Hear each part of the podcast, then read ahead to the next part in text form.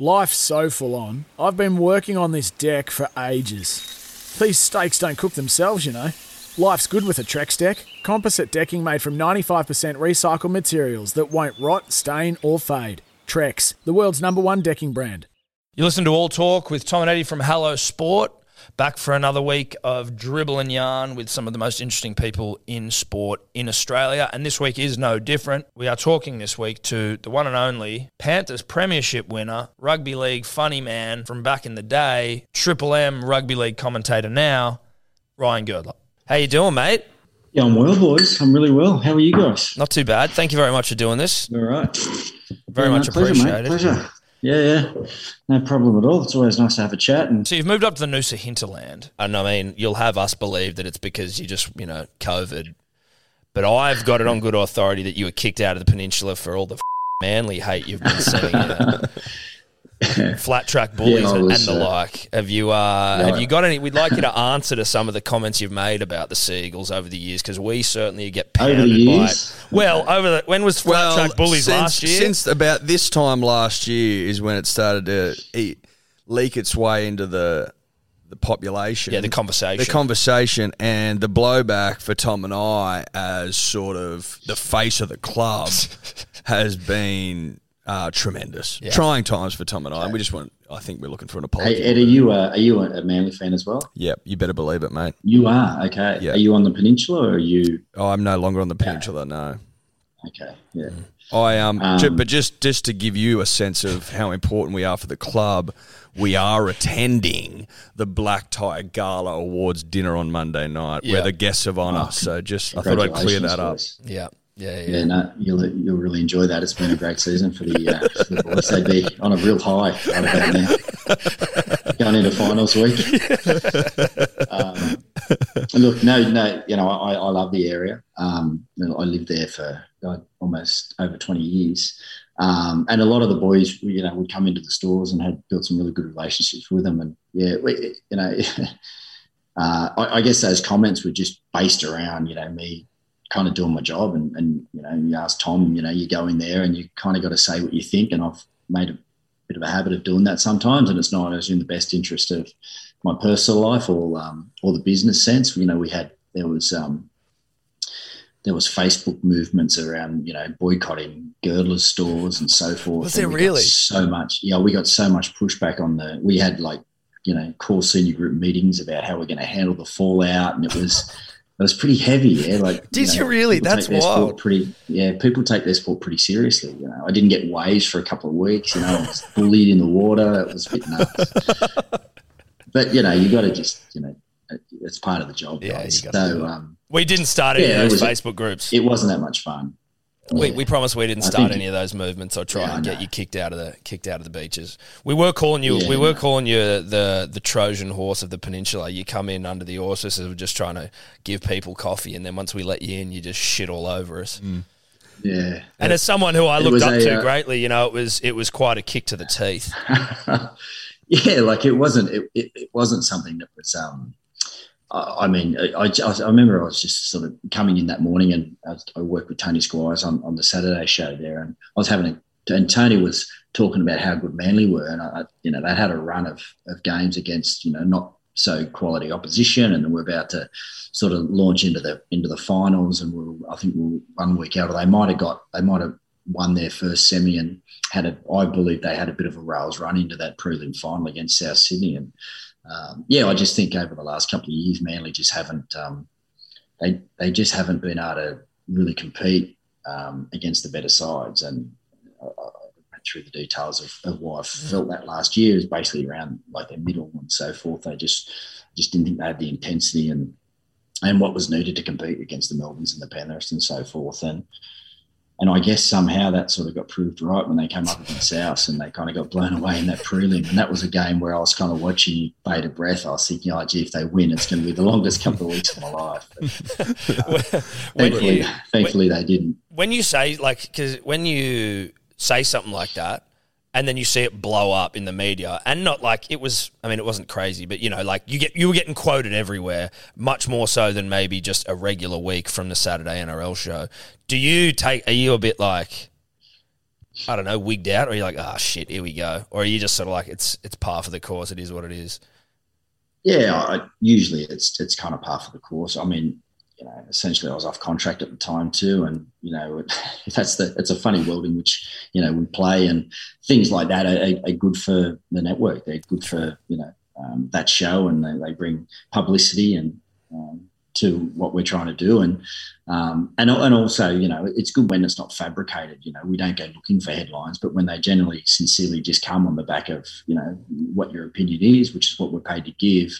Well, then it even makes more sense in the fact that it, it, it, it was sort of, you know, to some degree um, validated at some point, just kind of made it all a little bit easier to handle. But I, you know, I'm not a big guy on social media, but there's a lot of uh, interaction around what in and what we do these days and direct to us. So you need to be kind of like the players. I guess you need to be um, ready for what comes your way. I've got a lot of really good friends in the area that are diehard Manly fans, and honestly, they you know they weren't talking to me for a while. They took it really personally.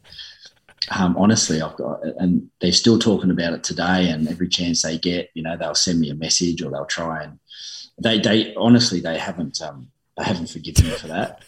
I'll take that to the grave. And, and I kind of find, I have to say, I find that a little bit amusing. We kind of need to, it's a sport at the end of the day, boys. Yeah. We kind of need to move along. But I'm glad people are passionate about it. You know, that's what makes our job so much better when we can um, affect people in a, some sort of emotional way, right? Yeah, that's yeah, right. Sure. How considered are you with your opinions when, you know, there can be this sort of backlash mm. or you're never really sure how seriously your comments will be interpreted?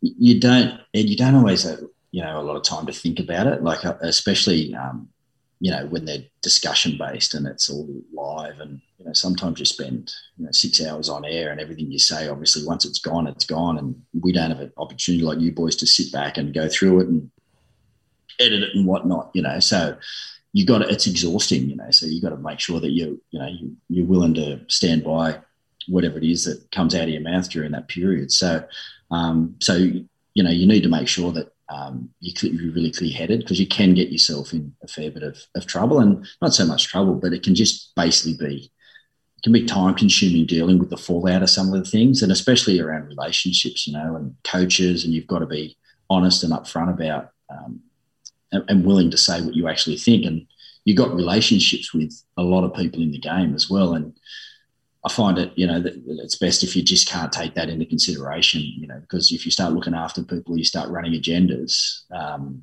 I think then it's really it's really easy to fall on your sword, you know, because I think you just need to be balanced across, you know, all your opinions, opinions, regardless of like Freddie's a good mate of mine at Origin time, you know, and a lot of good mates of mine and Fitzy and that are coaches and so forth. So if you're going to have an, if you're going to say something about a coach that you know you don't have a good relationship with, well then you need to be willing to say it against someone that you do have a good relationship with. And I think if you take, I always take sort of that attitude in, and if I find, you know, I'm I'm um, sort of you know aligned with those beliefs, well then uh, you know, what can you do? You just got to you're paid to give your opinion, so you've just got to lay it out there.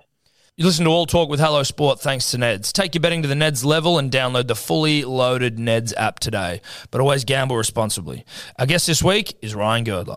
Oh, we will, you know, get a bit of like some more footy-ish questions or career sort of questions. But I wanted to touch on like you've always been someone from the moment I first met you where it was like you don't seem like maybe what what my preconception of like a former NRL player would be and this is no disrespect to any former NRL players listening but you're very well spoken I don't know you just you're intelligent and I'm not trying to blanket all of them but you're uh you know, you've got you, successful. Let me get my wife.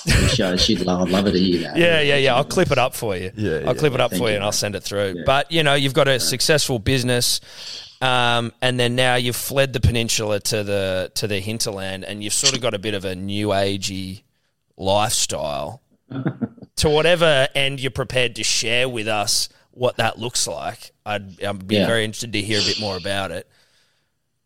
Okay. Um, well, I, think, um, yeah, I, I, I, agree, mate. Like, I've never, um, how do you put it? Like, I've always had other interests outside of rugby league. You know, I've, I've, uh, I've never been a guy that sort of watched when I was playing. I felt like I needed balance, you know, and I needed to make sure I was still surfing or make sure I wasn't just 24 7 rugby league. And I think some people are up front and they need that and they benefit from that. And I actually think that I probably could have watched a little bit more of it. Now that I'm an analyst, I realised how probably important it was to to probably watch. Uh, I would watch the big games, and if I wasn't involved in Origin and stuff and and finals, I would watch them. Um, but and if it was a good Friday night game or the match of the round or whatever, I would have a look at it. But I didn't really probably understand when I was playing the benefits of of watching a lot a lot of footy. I, I sort of what because I watch so much of it now.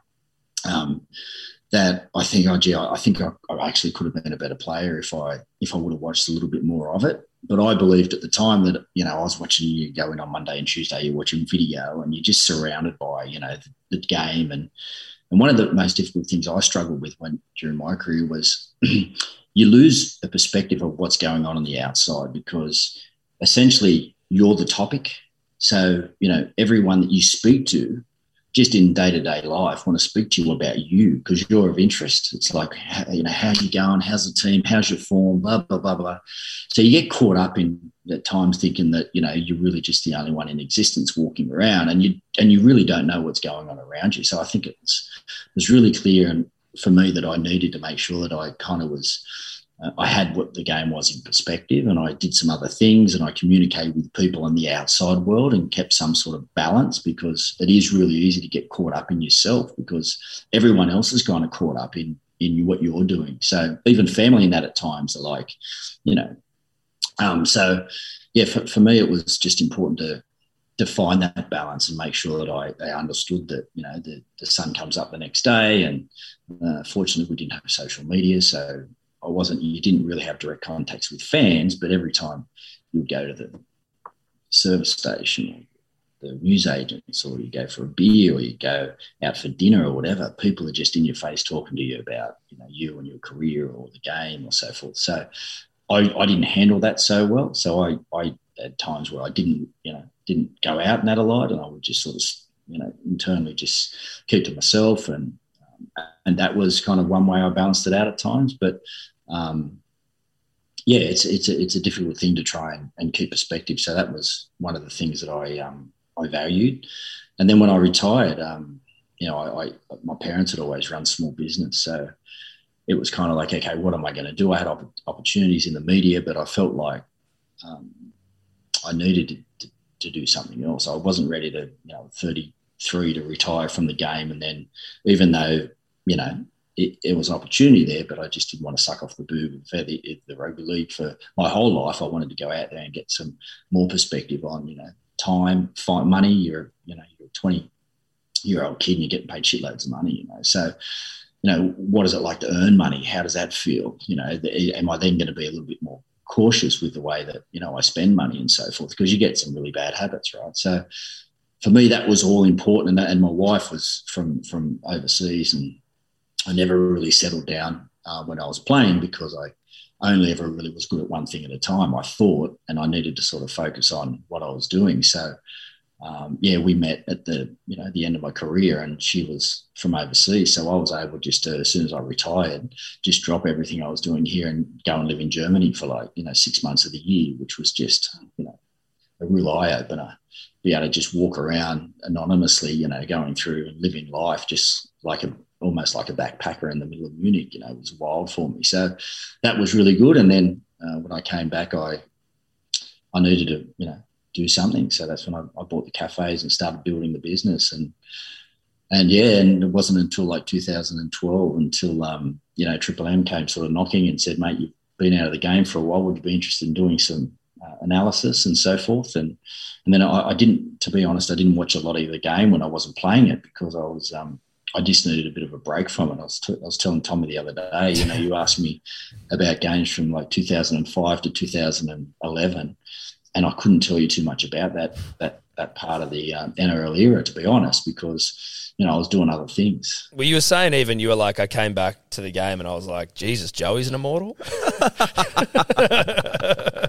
you yeah, missed all his yeah, amazing. Well, um, I, I, missed all that. Yeah, yeah, I did. I, I, missed. I missed a lot of those um, those moments for those guys that had, and and um, you know who who dominated through that era. Obviously, Joey and those guys that dominated for all that period of time. You know, I really missed it. So, um, which was great. You know, because it, it made me realise when I came back to uh, the game in 2012, I was ready to to get involved in it again. I was passionate about it again because I think some stage, or you know, personally speaking, I lost that desire and that passion to be around the game because I just kind of felt like there was more to life. So at that point, I was ready to come back, and now I've been you know, broadcasting for just on over ten years. So that's how it's Flying.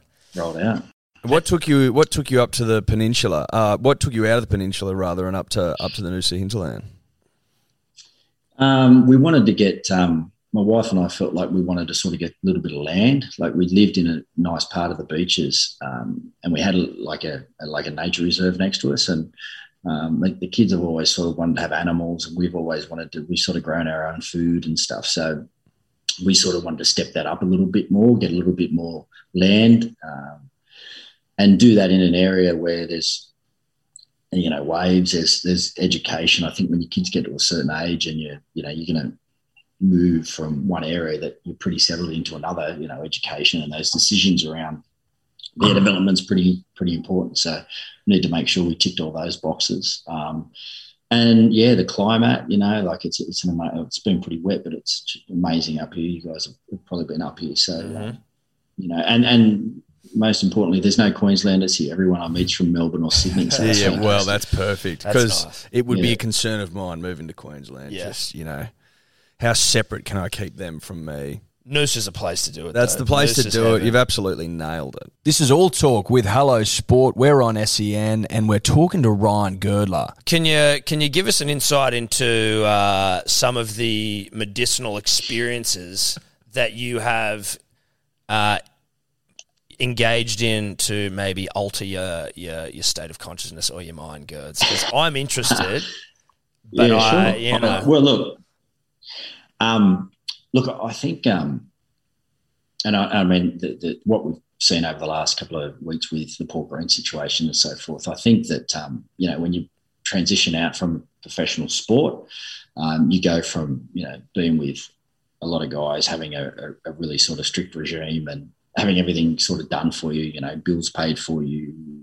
You get a sheet at the start of the week and it tells you where you need to be and what time you need to be there and what you need to wear and how you need to behave and all these sorts of things. So you become it becomes pretty regimented, yeah, and you, you really, you know, and if that's a big part of your life for a long period of time, and then all of a sudden that stops happening, and you're just there, and it's like you wake up and you're not told what to do and how you're going to do it, and what you're going to wear when you do what even you don't know what you're going to do. So it's like, well, how do I get some routine in that into my life? So um, and I think that's really important for that transitional phase because we all get lost. You know, I didn't have family and kids and so forth that kind of give you a little bit of structure. I was just kind of like waking up, going, "Shit, okay, there's no waves. Oh, man, what am I going to? What am I going to do? Honestly, like, yeah. what am I going to do? Yeah, it was crazy. It was really weird. You know, so. Um, and financially, you know, you can do that for a certain amount of time, but you also need to, you know, you need to find a purpose, and it's really important that, you know, you, when you go from such an intense um, career, it's not like you just, you know, you're giving up being, no offense to school teachers, but a school teacher and whatever, you're giving up professional sport, which is a full on sort of, you know, go and run out in front of 60, 70,000 people and having these highs and lows. And how do you replace that? Well, you can't replace that. So then you need to start getting yourself ready to transition into something that, you know, is going to give you a little bit of purpose and something that you know you're passionate about or something you can make a difference in and they're not easy things to find i think you kind of go through this transition of well i don't want to do this i don't want to do this i don't want to do this and you try all these different things and then i, I was lucky i sort of found what i my niche or what i wanted to do what i was passionate about and was able to sort of dive into that. But for me it was um, also you, you sort of internally need to sort of look at how you are and the scars of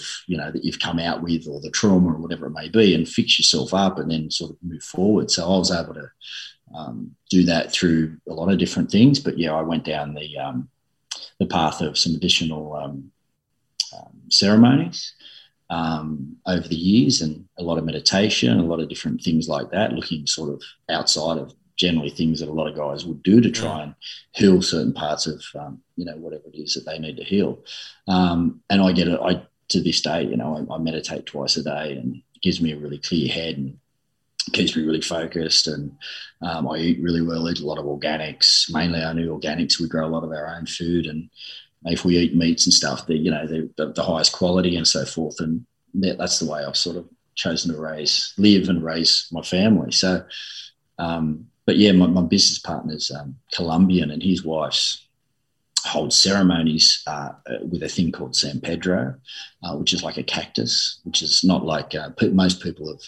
Uh, have probably heard of that there's different ones out there, but um, this one's probably not as popular. It's not as potent uh, as some of the other ones. Um, and um, I think ayahuasca, most people might have heard of ayahuasca, but this yeah. one's sort of a little bit lesser of an extreme.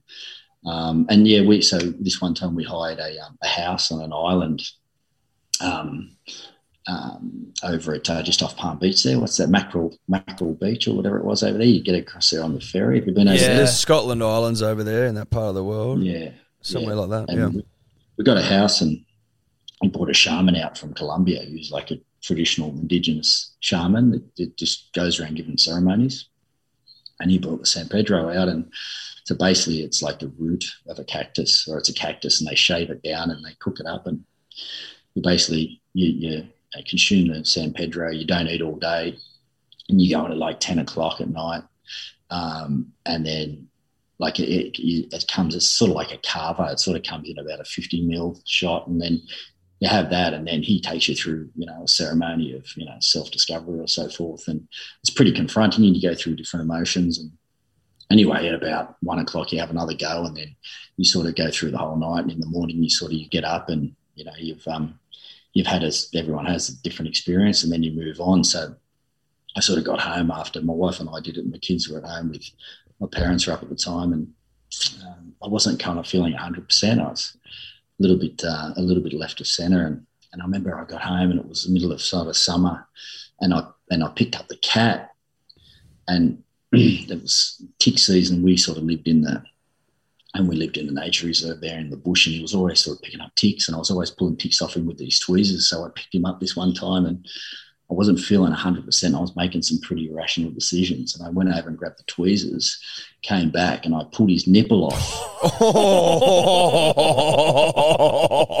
yeah, I pulled the top of his nipple off. Oh! I thought it, I thought it was a tick. And he still, has, he still hasn't forgiven me the poor bastard. oh, no if you're going to have any, if you're going to have any of those experiences, just make, make sure you're uh, stay away from your cat. People stay, stay away from the stay away from the pets or the ticks. So. But I mean, there, there's some really good. You know, we've had some really good experiences doing, you know, trying different methods like that, and um, you know, I mean, they're they're they're cultural things that have been happening in certain parts of the world for mm. long periods of time. So it was a, it was an honour to be able to do it a couple of times, and um, I think it's something that you can sort of check in. And I mean, you don't do it on a every week. But I think there's opportunities there. People who are ready for those sort of experiences should look them up. They're, Definitely. yeah, they, they do they do um, really help. Also, you talk about your meditation. It's funny because I was having this chat with my uh, wife about meditate because she meditates all the time and around like I guess male perception of meditation and like that you know dudes who meditate are a bit more like dreadlocks, barefoot, stinky hippie sort of thing. But obviously that's not the case. And someone like yourself, who is a you know a refined and modern gentleman, girds, if I can. If I oh, can, wow. you know, if I can throw that Good compliment at you. But, you know, who's able to sort of present uh, meditation in a bit more of a, well, in a different light to maybe how uh, you could see it being stereotypically presented. What's the, how'd you get into meditation? And, like, what's the experience there like for you? Like, what do you do twice a day? How long for?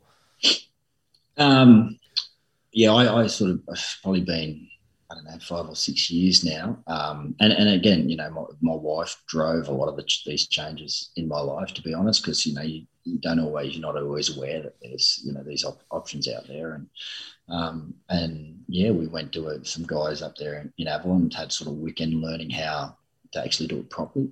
Um, which was pretty important, you know, and give you some some triggers. And I actually forget what they all are now because it's um it becomes just kind of part of your sort of day to day practice, right? So, um, and then it's just about you know building those routines. And like anything, you know, for me, it was not so much that I was meditating; it was the fact that I was forcing myself to do something consistently twice a day.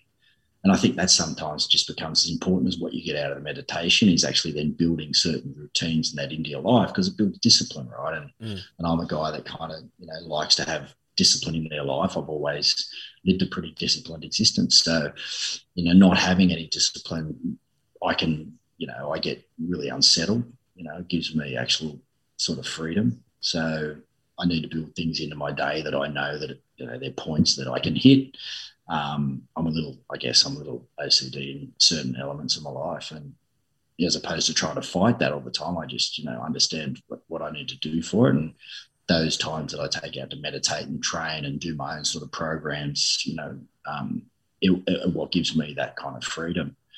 Um, and but when I'm meditating, I find that again, it's it's a little bit like um, if you go in with a lot on your mind, having the having the um, discipline to actually drop it all, and then you'd be, you know, really.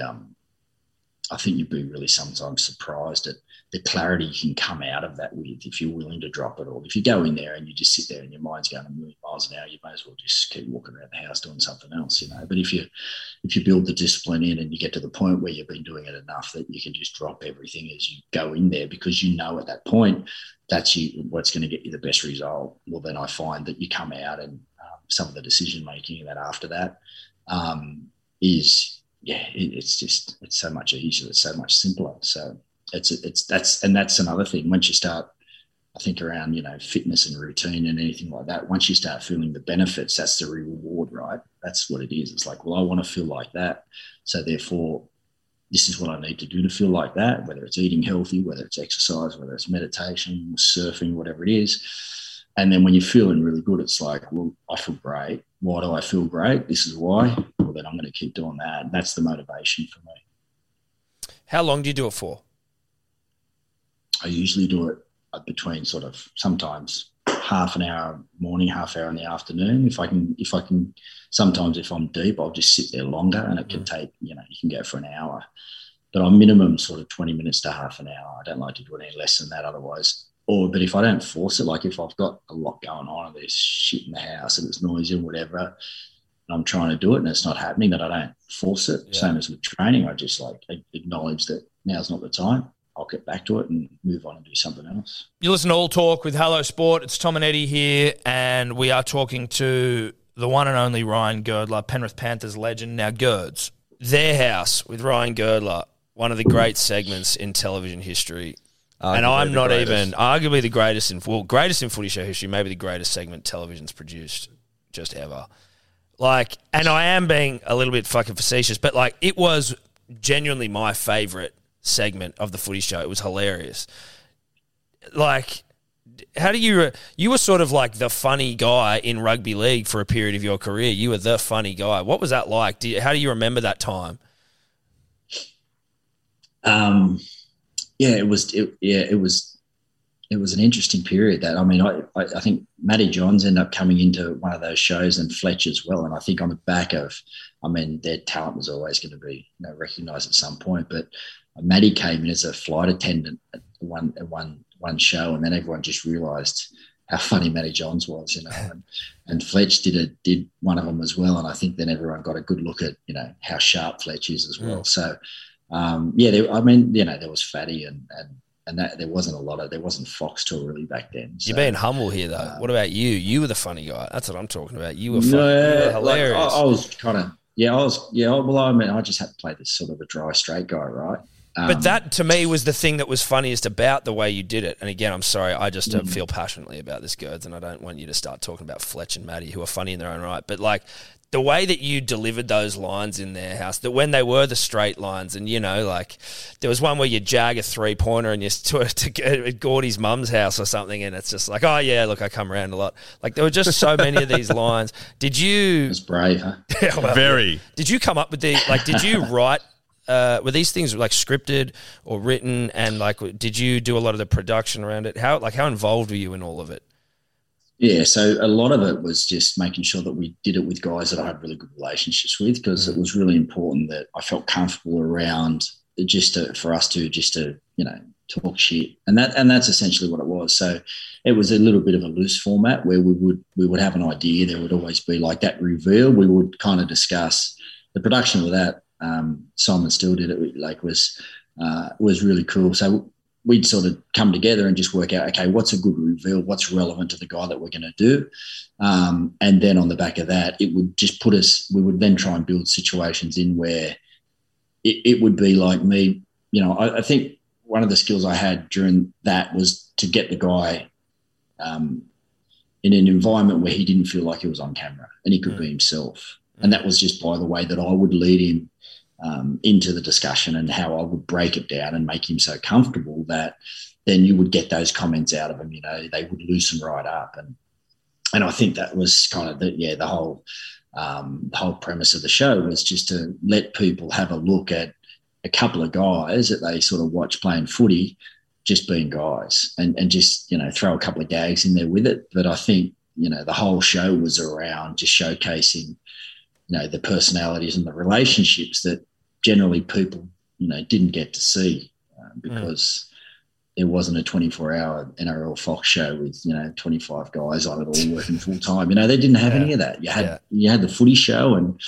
and that was kind of about it so people didn't get to see and understand um, you know there was I think there might have only been three or four games tele- televised every week. So any chance people got at that point to have a look in behind sort of the the screen, so to speak, um, they loved it. So yeah, we really took advantage of that, and um, yeah, came up with a couple of years of some pretty funny sort of stuff. So it was just a combination of uh, yeah, good, really good production, and I think just getting the right people on, and and then just showcasing those relationships that.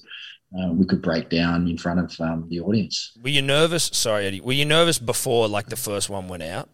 Like we, and then to have the success afterwards like that must have been kind of satisfying you're like oh shit this is actually like really popular um i don't mate i don't i don't know i, I don't i don't think we ever you, you, didn't sort of get that sort of feedback that you get these days yeah. you know there, there wasn't clips everywhere or there wasn't people you know talking about it or you know it was just something that that we did that uh, that people seemed to like. So um, I was never really nervous about it. No, you know, it, did, it just wasn't you're still playing at the time. So it wasn't it wasn't a career. It was just something we were doing on the side that that seemed to work. You know, I did a fishing show there for a while as well, which was kind of an absolute disaster. um, but but I look at that, I look back at that now, and I think that's probably funnier than the other one. But you know, I think we had four series of it. We went out with four different um, people and didn't catch a fish. You know, like, it was hilarious. It was so funny, and you just put you know two guys and professional fishermen on a boat uh, for like five hours, don't catch a fish, and that's funny TV, right? yeah. And that happened a few times. I'm, I'm, not sure what was that called. I don't know what that was called, but it's it's we'll there get, somewhere. We'll that, was tra- that was tragic. We, it was tragic. So um, we're going to make something work. Gone fishing. Gone fishing. That, that's probably it. Yeah, Gone yeah, fishing. Yeah, that's it. Very creative. Look at that, boys. It's tragic. Very creative. really good. Did you ever think of yourself as the funny guy at any point in your life, or did you just find yourself in a situation where you're on a funny show and you're saying funny things? But was that ever? but was that ever like? Did you ever see yourself as that person? Absolutely not. No, that's it's really good the way that you put that. You know, um, no, I've never really been a funny guy. I actually don't don't, don't speak a lot uh, generally, so it was kind of. Um, but, but, even during that show, for me, it was it was less less is more. Like I grew up with a really facetious brother, and my family would just always like at our our conversations were just always banter. You know, so Christmases. I remember one Christmas, I, you know, it was. I was sort of in my early 20s and I was doing okay, I was earning a bit of money, and I came down and I I um, came down to the family Christmas, and my brother's a big guy. He's about 115, 120 kilos, and um, we gave it, gave all the presents out, and we're sitting around at the dinner at the lunch table about to have a big sort of family Christmas. And he walks out without a shirt on and sits down next to me, and I'm like, "Man, what are you doing? Put a shirt on, bro." He goes, "Oh no, I'm just wearing the." T-shirt you got me for Christmas. oh, really? Goes, yeah, they were. And then we are out the back. I'm like, did I forget to get you a Christmas present? He's like, yeah, man. Yeah, no, this is it. I'm wearing the shirt. It's cool. Huh? And then like, we're sitting out the back having a beer after lunch, and he starts swinging this golf club. I said, what are you doing? He goes, oh, I'm just having a hit with that Christmas present you got me, you know. And the whole day was just, you know, coming up with different things that I didn't get him for Christmas. You know? So I, I, I think that was just, you know, we just continually took the piss out of each other as a, especially my brother and I, and, and the old man used to jump in as well. So, but it wasn't, you know, it wasn't a lot of content, but it was always sort of short, sharp, and, and deliberate. And I think that's where I kind of honed the um, the, the ability to sort of do that with the boys on uh, on the show. Yeah, right. That's funny. Your footy career, like you were, I mean, the intercept king, I believe, was the the moniker you at least had for a while there. You also had all these records across like games played, like uh, point scoring records and all that sort of stuff in Origin and club games and stuff. Were you a hyper competitive person as a young when you were, when you were younger, and like did that drive your success, or were you just a gifted younger player? Um, I was like a, I was like a board flipper over. okay. Yeah, I, I yeah, I was that guy. Okay. Like family, you know. Yeah, I it's really. No wonder you've taken up meditation. really competitive. Like Mm. did did not, you know, when you've got an older brother, you know, that knows how competitive you are and doesn't he doesn't really give a shit and just tortures you, you know, for like years and years and years and do things like, you know, I would go out the back and he would be batting and I would bowl to him for like 40 minutes and you'd get him out once and you'd say, Oh no, you've got to get out, you know, three times and get him out three times in 40 minutes. and Then he'd put the bat under his wing and go, That's it for me today, you know, and you get the bat you know, shit like that, you know, and then I would like literally chase him with the stumps, you know, and and so yeah, just you know, any sort of game, I, I found myself like, and I and I really have to um, watch myself now because I've got two girls, twelve and and and ten, and like we play a lot of chess and we play a lot of board games and so forth, and and I really and I'll never let them win, but I I, I really need to be conscious of I really need to be conscious about how competitive I am, like with in this family environment with my, you know, my wife and my two kids. It's like pull, I need to pull pull up every now and again. Well, win's a Um, win, mate. Yeah, so so yeah, I, I guess you could say I was I was a little bit competitive, but um, Were you, were you always yeah, good? I, don't know. Were you always good? Like we, uh, you know what I mean? Like with uh, from a footy context, like do we always naturally No, gifted, or did you work? Did you have to work No, I was really little. Yeah, that's the thing. Like I think I had um yeah, like I was never I was never that big and I, I only made sort of junior reps from about 17 on. I actually um I actually gave up footy for a couple of years and surfed. So I surfed I've been surfing since I was eight and I actually um you got to like it when I was about 13 or 14 and and started surfing instead of when the surf was good instead of going and playing footy and the old man pulled me aside and said, mate, you need to make a decision you know, what are you going to do? You're going to surf or you're going to play footy? And I said, I'm actually going to surf. So I, I gave team sports away for, for a year and a half. And, um, and during that time, I had all my mates that were playing in the local footy. So I go, mate, come back, come back. I'm like, nah, I couldn't be bothered. I'm not into it. Want to go surfing and stuff. And then um, eventually I was talking to um, one of the Illawarra sort of development officers that I'd known through, coming up through the junior league. And he said, mate, why don't you come back? There's an opportunity for you. We're putting this academy together and you could try out for it and stuff. And I said, oh, okay, so what would that look like? And he told me that he said, we're having an open trial. So I ended up going to the open trial after not playing for a while and, and doing okay. And then I made this academy squad. And then it was kind of like, oh, then I was sort of put on the path that, you know, I think I was, yeah, by that stage, it was, I was about 16. So playing under 17s or whatever. And then, yeah, I sort of followed the path of um, of junior reps, and then took it a bit more serious, and and still sort of tried to surf as much as I could. But then sort of it was a really it was like um, really quick quick rise, and we won the SG ball, which was we had a really good side, and then. Um, and then I was put into like under 21s at like 17, 18, and that was a bit of an experience for a guy that was probably about 68 kilos. Um, and then you went straight from sort of a year of that at, at eight at 17 18 straight into first grade then at like you know 18 and a half so those three years were just fully uh, intense from basically not playing the game to having three years of um, yeah in the elevator and Was- straight up to the top floor and do your best Was surfing actually something you were like considering pursuing, or you were just like, I don't want to play footy. I'm just going to hang out and surf. Um, yeah, I, I had um, I had a couple of local sponsors and so forth when I was Oh, that age, and I was in I was in I was in board riders and stuff. So yeah, I was going okay. I lived I lived like about eight hundred meters away from sort of North Wollongong Beach, and I was there every day, like every day for like six or seven hours. So get three sessions in. So um, so yeah, I, I, I wasn't considering it as a you know, as a profession, but but I was definitely um, I was definitely doing it right, winning some local competitions and so forth, and starting to do a little bit of travelling that with it, um, and really and just really enjoyed it. Yeah.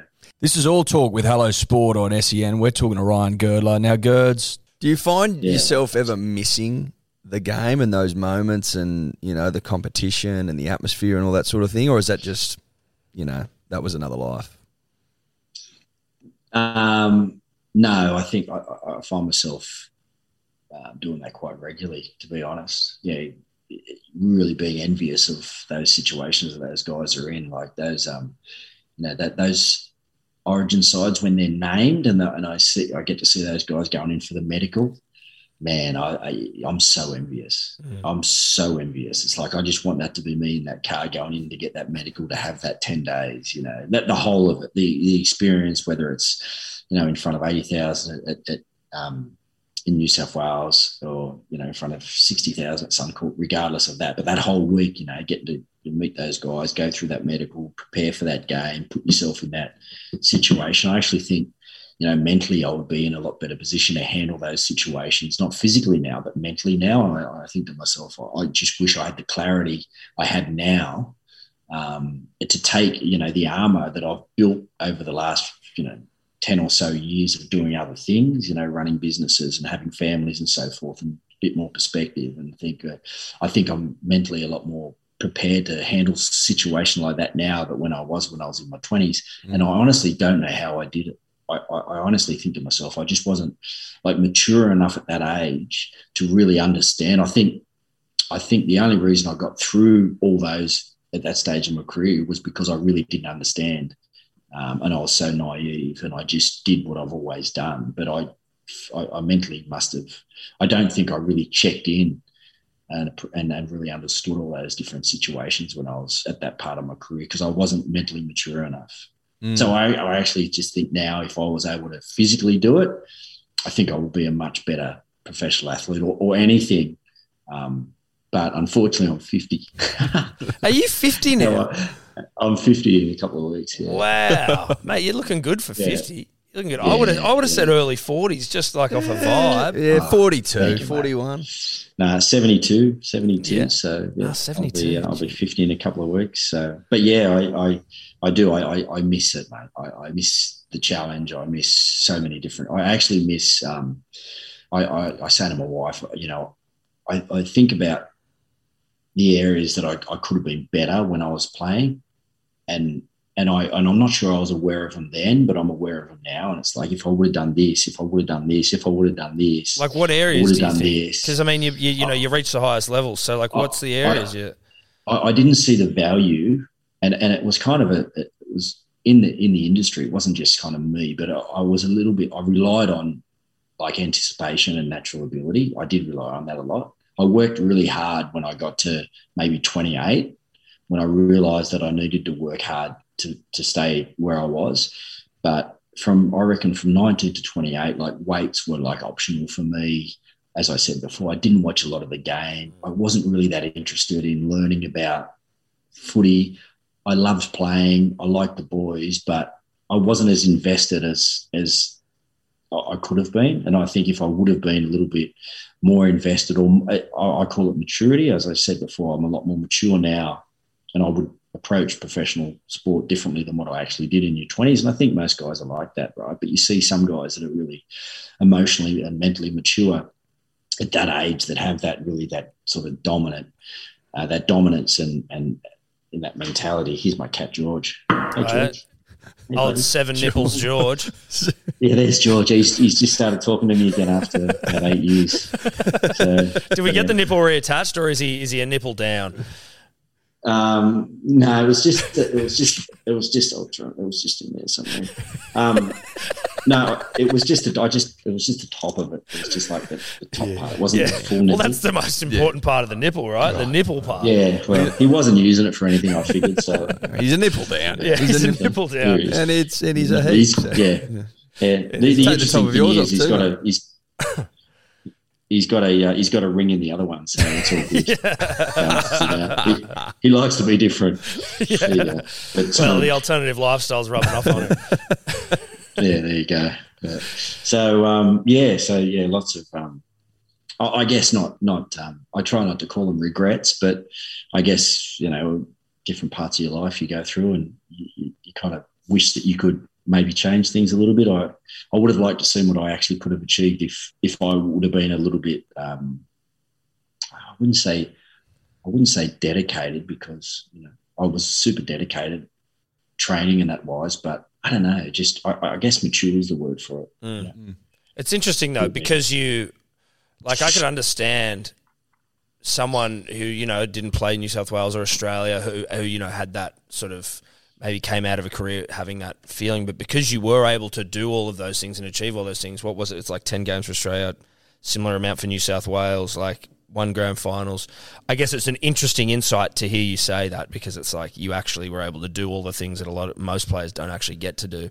Was but is there like and again, like you've explained, it should have been more, Tommy. Yeah, right, if, if like right. you know, without trying to, you know, um, sound for both, like it, yeah, yeah, it should have been. Du- it should have been double that, mate. Right. You okay. know, it, it, really should have been. Yeah, I should have had a, a you know, yeah. I, I, think I should have done a, a, lot more in the game because I had the. I think I had the ability to, but I don't think it, when I was young I had the mindset to do it. Mm. Did you? Was there? Is there a game from your memory, like outside of a grand final, obviously, when you, but where you were like, the most dominant game you've ever had that you can remember? You're like, holy shit, I was really on there. Um, uh, look, there was. I think. Um, I think there was the the final series in 03. Um, yeah, grand final I got injured in, but I, th- I think in the lead up to there was probably four or five games in the lead up to uh, to that grand final where, um, yeah, I, I I just knew what was at stake. I knew that was kind of my only chance, and and I just went into a, like a totally different headspace. And I think, um, yeah, the, there was three or four games like the the prelim final. We we we were minor premiers, so we we won our first semi final against the Broncos, and then a couple of games just before that where, yeah, I, I, I was probably as dominant in mm. that stage of, and I, and I was pretty old then too. Like I was thirty one, but I had this stage where I was, um, yeah, I was top of my game and making sure that we were going to get into the grand final. and then do the damn thing. Beautiful. Thanks, Girds. Really appreciate your time, mate, and uh, good luck with everything in the future. Sometimes needing new tyres can catch us by surprise. That's why Tyre Power gives you the power of zip pay and zip money. You can get what you need now, get back on the road safely, and pay for it later. Terms and conditions apply. So visit tyrepower.com.au or call 13 21 91.